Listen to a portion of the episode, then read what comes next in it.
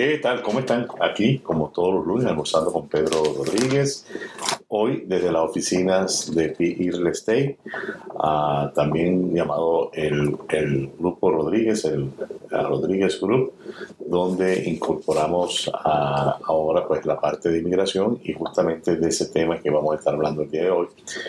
Antes de entrar en el tópico, porque es un tópico bien importante sobre los asilos, vamos a dar una revisión a lo que hizo noticias en su periódico Nuevas Raíces. Primera plana destaca, cumplimos 22 años en sus manos. Son 22 años llevando información a nuestra comunidad, noticias información importante sobre diferentes tópicos que enriquecen nuestra cultura, nuestros conocimientos sobre lo que está pasando en el mundo.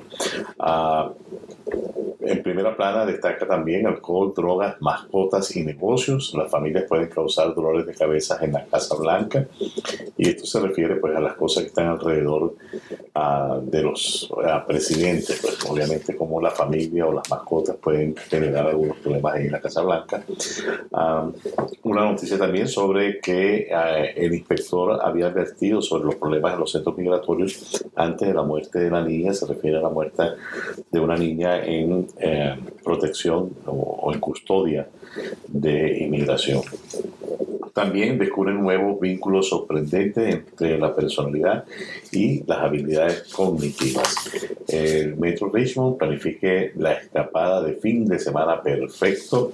a las prisiones de Virginia abordan el calor de verano y el adicional, ventiladores y actualizaciones de aire acondicionado. estudiantes de Glen Allen High School asesinado en tiroteo en una fiesta. Así que para estar informado y estar al día con lo que sucede en la región central de Virginia y información general de muchos diferentes tópicos, su periódico Nuevas Raíces que lo pueden encontrar en sus tiendas hispanas.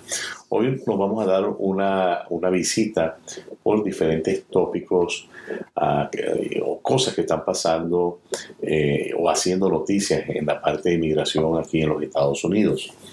Eh, la Corte Suprema uh, dio la, la, orden, pues ya dio una, una, una, decisión firme sobre que el presidente puede establecer sus prioridades para deportación y esto fue obedeciendo a una demanda de algunos estados que estaban eh, demandando el hecho de que no se estaba deportando a todas las personas, sino que se estaba haciendo selectivo, pues la Corte Suprema dice que sí, que el presidente puede tener un criterio de selección para priorizar.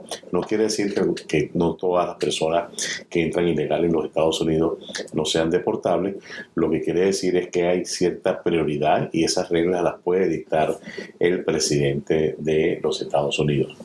Y básicamente el secretario mayor, que una de las cosas que no, no las está repitiendo hoy después de esta decisión de la Corte, pero fue lo que era el criterio que estaban estos estados impugnando. Y eh, son cuatro criterios que ellos aplican. Uno es si la persona es una amenaza a la seguridad nacional. El segundo es si la persona es una amenaza a la seguridad pública. El tercero, si es una amenaza a la seguridad de las fronteras.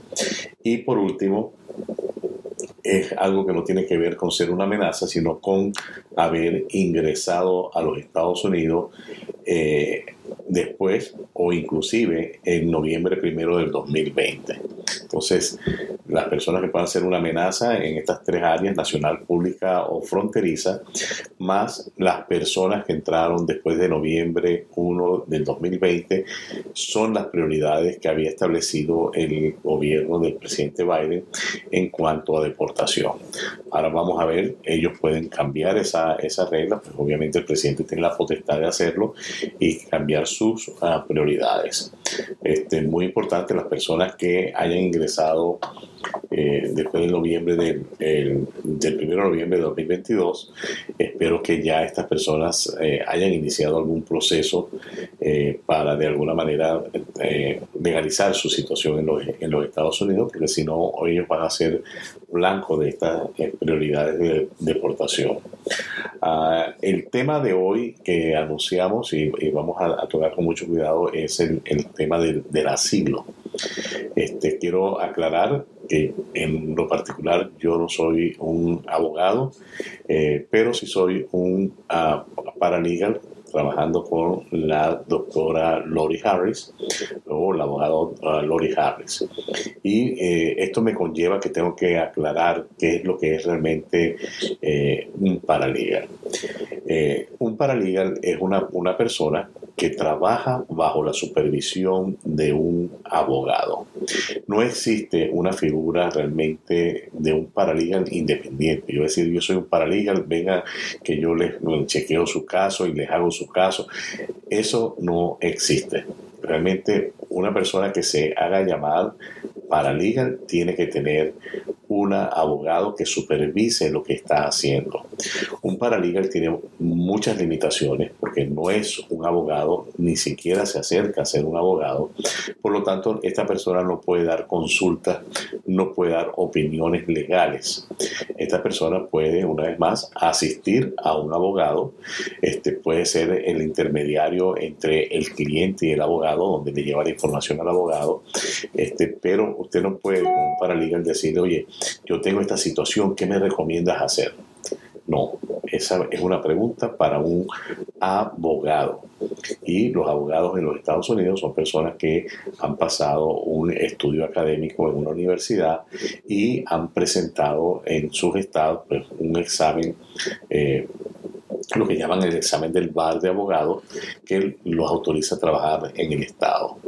Eh, hay abogados que indistintamente el estado donde se encuentren o donde se hayan registrado, pueden funcionar de manera federal a nivel nacional, por ejemplo, como son los casos de inmigración. Un abogado eh, de Texas, un abogado de California, un abogado de cualquier estado puede atender un caso de inmigración en cualquier parte porque estos son cortes federales, no son cortes estatales.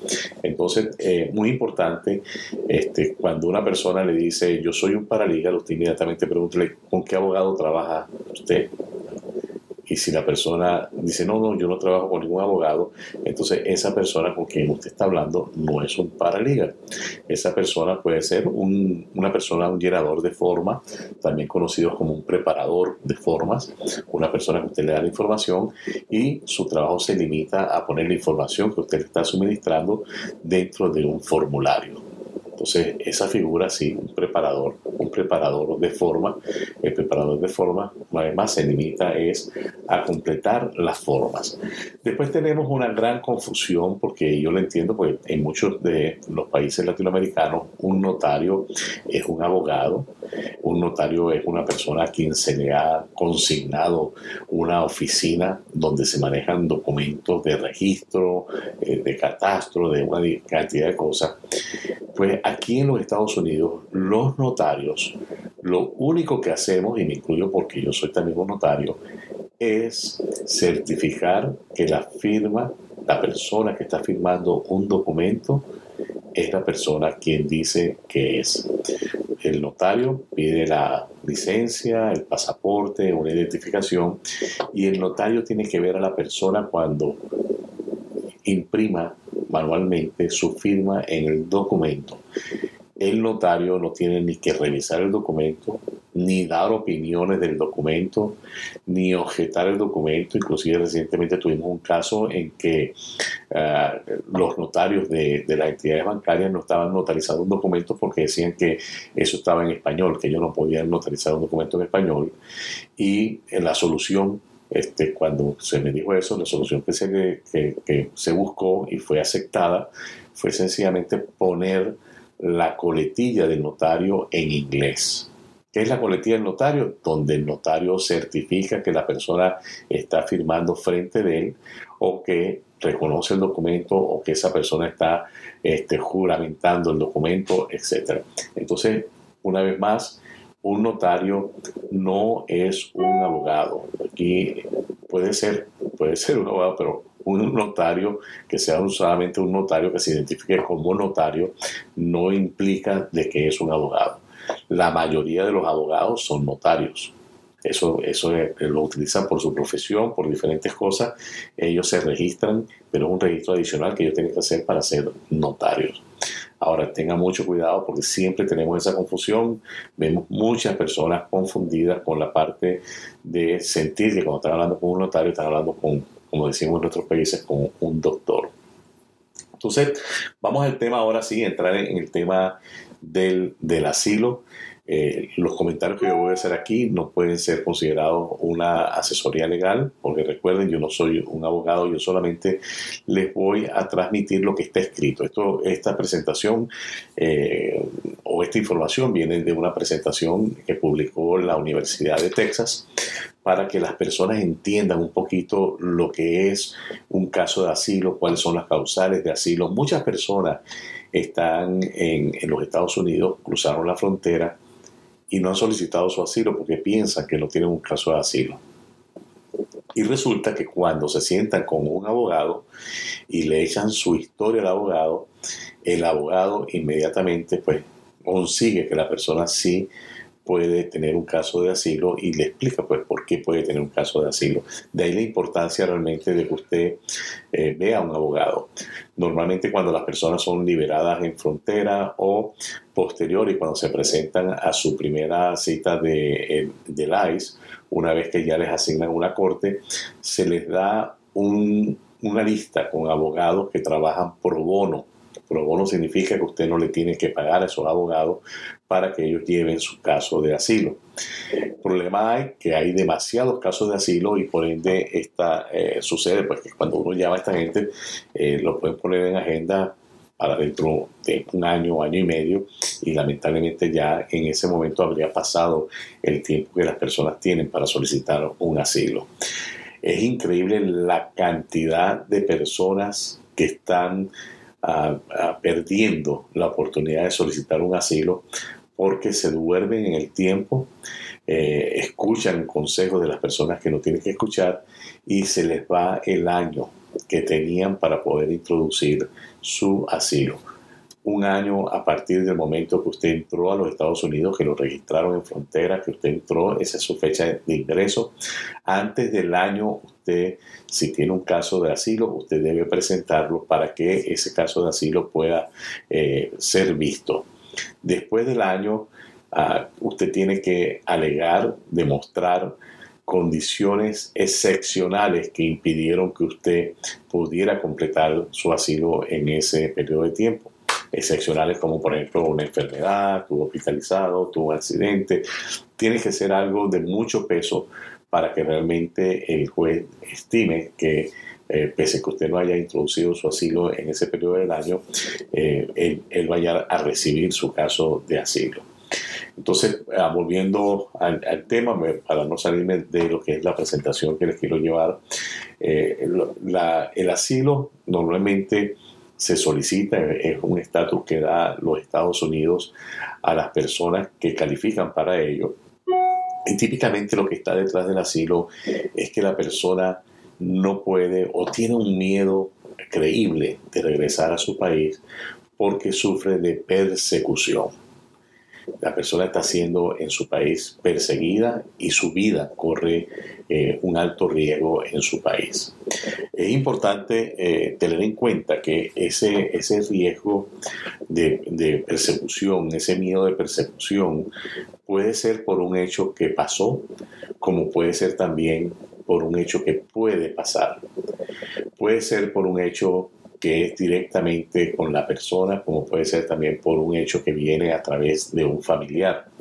Por ejemplo, si yo tengo eh, mi hermano que está involucrado en la política y por su condición política está en uno de estos países autoritarios donde se persiguen a las personas que piensan diferente eh, de los regímenes de turno, entonces esos regímenes normalmente eh, atentan no solamente contra el individuo, sino que tratan de someterlo, de doblegarlo a través de la familia.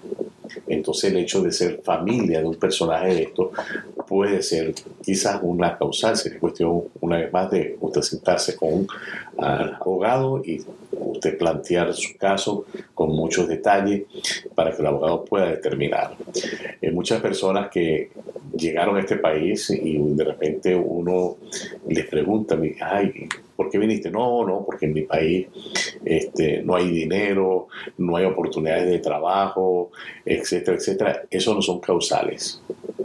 Pero si usted realmente conversa con estas personas, usted se da cuenta que la persona no fue por la pobreza, no fue porque no consigue trabajo que está huyendo, sino que está huyendo porque puede sufrir realmente eh, una persecución este, por no pagarle a, las bandas delictivas por diferentes causas.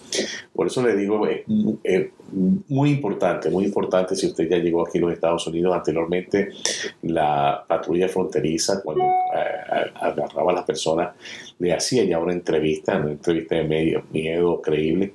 Eso por el gran volumen de personas que están entrando no, no se está haciendo, sino que sencillamente la persona se reseña su información, se le quita su documentación de identificación, cosa que honestamente no termino de entender por qué termina pasando, pero se le quita su pasaporte, su identificación, se le dan unos papeles para darle una especie de parol para poder estar en los Estados Unidos y asistir a las cortes, a su proceso de expulsión, porque lo que se abre es un proceso, un proceso de remoción de los Estados Unidos, proceso el cual usted lo puede parar una vez que usted haga su aplicación de asilo.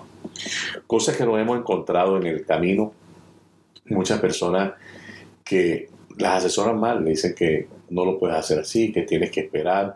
Hay gente que inclusive le dice que tienes que esperar un año. O sea, que la persona está esperando 12 meses para poder introducir su, su, asilo. Y el tiempo va corriendo, el tiempo va contando y la persona sencillamente cada vez va exponiéndose a que pueda ser expulsado, pero no ha iniciado ningún, ningún proceso, no ha iniciado absolutamente nada. Las causales que hay para uno poder entonces pedir un asilo en los Estados Unidos tienen que ver con el miedo o con la posible persecución que uno sufre en sus países por cinco motivos. Uno es por la raza, si usted en su país usted es perseguido porque usted pertenece a una tribu, porque usted pertenece a, algo diferente eh, o a una raza específica, ¿verdad?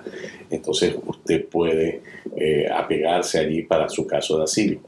Usted también puede ser, si usted sufre persecución religiosa, en su país persiguen a las personas de su religión, eh, los persiguen, los acosan, los maltratan, los torturan, los encarcelan. Ah, eso está pasando en Latinoamérica en, algún país.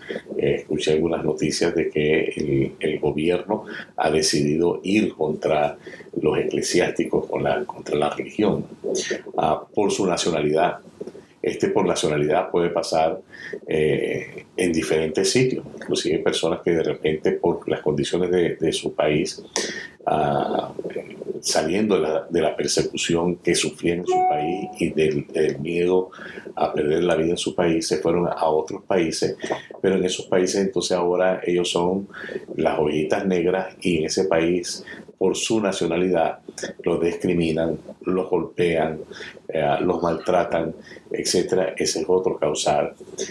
Después tenemos la opinión política. Definitivamente en los gobiernos autoritarios de, la América Latina y del mundo, personas que opinan diferente a los gobiernos de turno o a los regímenes de turno pueden sufrir persecución. Ah, y después porque usted pertenezca a, a un grupo social en particular. Esto del grupo social en particular ah, tiene que ver un poquito con eh, el género. En algunos países eh, se amenaza, por ejemplo, las, mujeres son amenazadas, torturadas. En otros países, si usted tiene preferencias sexuales diferentes a, lo convencional, hombre-mujer, usted puede ser también perseguido, maltratado, torturado. Entonces, eso también podría ser una, una causal. Una vez más le repito, cualquier cosita de esta, la persona indicada para poder asesorar realmente si usted tiene un caso de asilo es un abogado, un abogado que le puede realmente a usted indicar que, oye, sí, aquí hay un caso, un caso y obviamente darle los pasos a seguir. Tipos de asilo. En los Estados Unidos se ven dos casos de asilo. Hay uno que se llama afirmativo y uno que se llama defensivo. El afirmativo es una persona que entró legal a los Estados Unidos, sobre todo pues, una persona que entró quizás con su visa de turista, entró con su visa, eh, puede ser inclusive una visa de estudiante, con cualquier visa que lo haya puesto de manera legal en los Estados Unidos.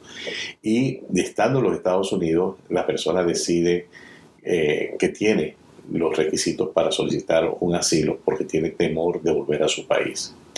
Y una vez más, esto puede ser el resultado de un hecho que sencillamente ese hecho no existía en el momento que usted salió del país. Por ejemplo, por poner un ejemplo, imagínese una persona que viene a este país de estudiante y está como estudiante, ya un año, dos años de estudiante, ah, y de repente en su país cambian las cosas, en su país un familiar muy cercano empieza a ser eh, amenazado, perseguido, torturado y hay amenazas contra la familia que lo incluye a esta persona que está aquí como estudiante, esa persona quizás podría tener un caso asilo. Una vez más, es interesante si una persona tiene un caso así, consultarlo con un abogado. Ah, los para hacer un caso afirmativo, la persona no puede estar en un proceso de corte la persona está físicamente en los Estados Unidos, pero no se le ha iniciado un proceso de remoción eh, con alguna corte de federal, alguna corte de inmigración.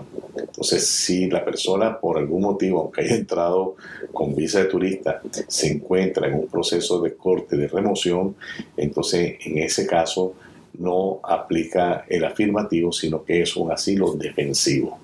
Entonces los defensivos son aquellos casos que se le ha asignado una corte para su remoción y es un proceso un poco más complejo. Los afirmativos se envían a la oficina de inmigración de lo que llamamos UCIS y de ahí vienen su toma de huellas, de ahí ah, le van a asignar en algún momento una entrevista y esa entrevista es una entrevista de miedo creíble donde un oficial de inmigración, en este caso no es un juez, sino un oficial de inmigración, va a evaluar lo que usted haya puesto en la aplicación, las pruebas, toda la documentación de su aplicación con una entrevista para verificar si lo que está en esa aplicación es cierto o si hay discrepancias incoherencias. De ahí el oficial de inmigración tiene la, la potestad, la opción, si él considera que usted tiene un caso real de asilo, tiene la potestad de aprobar ese asilo o tiene la potestad de ponerlo en pending y solicitar mayor documentación o tiene la potestad de rechazarlo.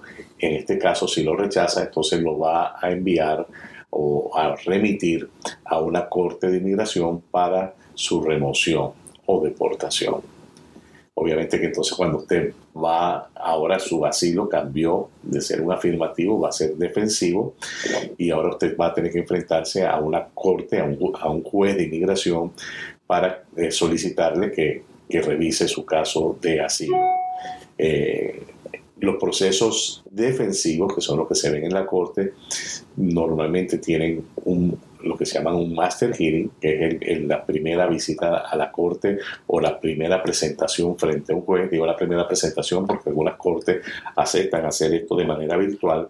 Entonces, en este caso, la persona pues se presenta ante el juez y le dice el juez le lee los cargos y la persona admite esos cargos y entonces le asigna una segunda corte que es para revisar su caso de asilo, las evidencias, etcétera. Ese segundo eh, visita o presencia ante el juez se va a llamar un individual hearing y es importantísimo que usted entienda que usted tiene que tener en estos procesos representación legal. Usted necesita un abogado que trabaje de la mano con usted para lograr eh, ir sobre este proceso de la manera más eh, exitosa posible o por lo menos tratar en lo posible de que su caso sea eh, llevado a feliz término.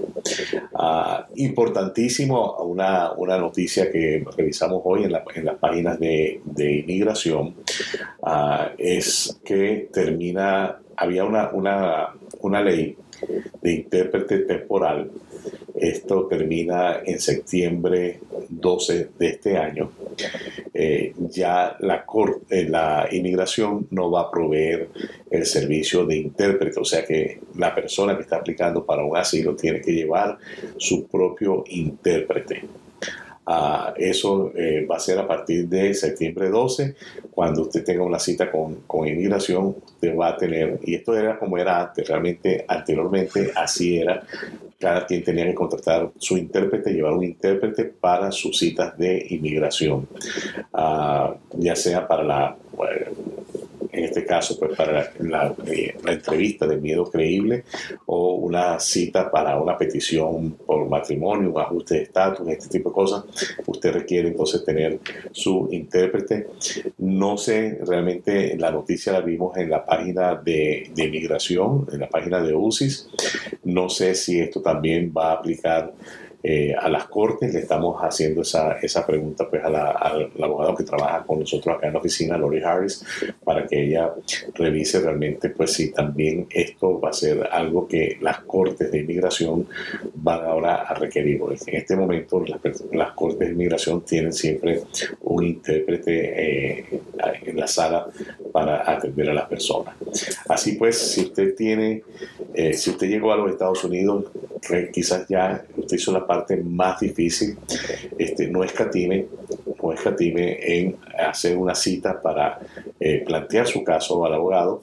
Acá en el, Rodríguez Group, trabajando con la doctora eh, Lori Harris, eh, le ofrecemos una nuestro teléfono el, 804-615-5252, 804-615-5252, usted puede llamar allí para ver la disponibilidad y hacer ah, una revisión eh, básica para ver si el abogado Lori Harris puede tomar su caso o no eh, y por lo menos usted esté al tanto de, estos tiempos, porque el año, todo eso, por lo menos usted va a tener al tanto en qué momento tienen que pasar las cosas. Una vez más le repito, es el 804-615-5252, el número que usted puede llamar para hacer una cita para poder ver si la doctora Harris puede tomar su caso de asilo. Eh, es todo por el día de hoy y no me queda más que despedirme hasta el próximo lunes cuando estaremos nuevamente almorzando con Pedro Rodríguez. Gracias.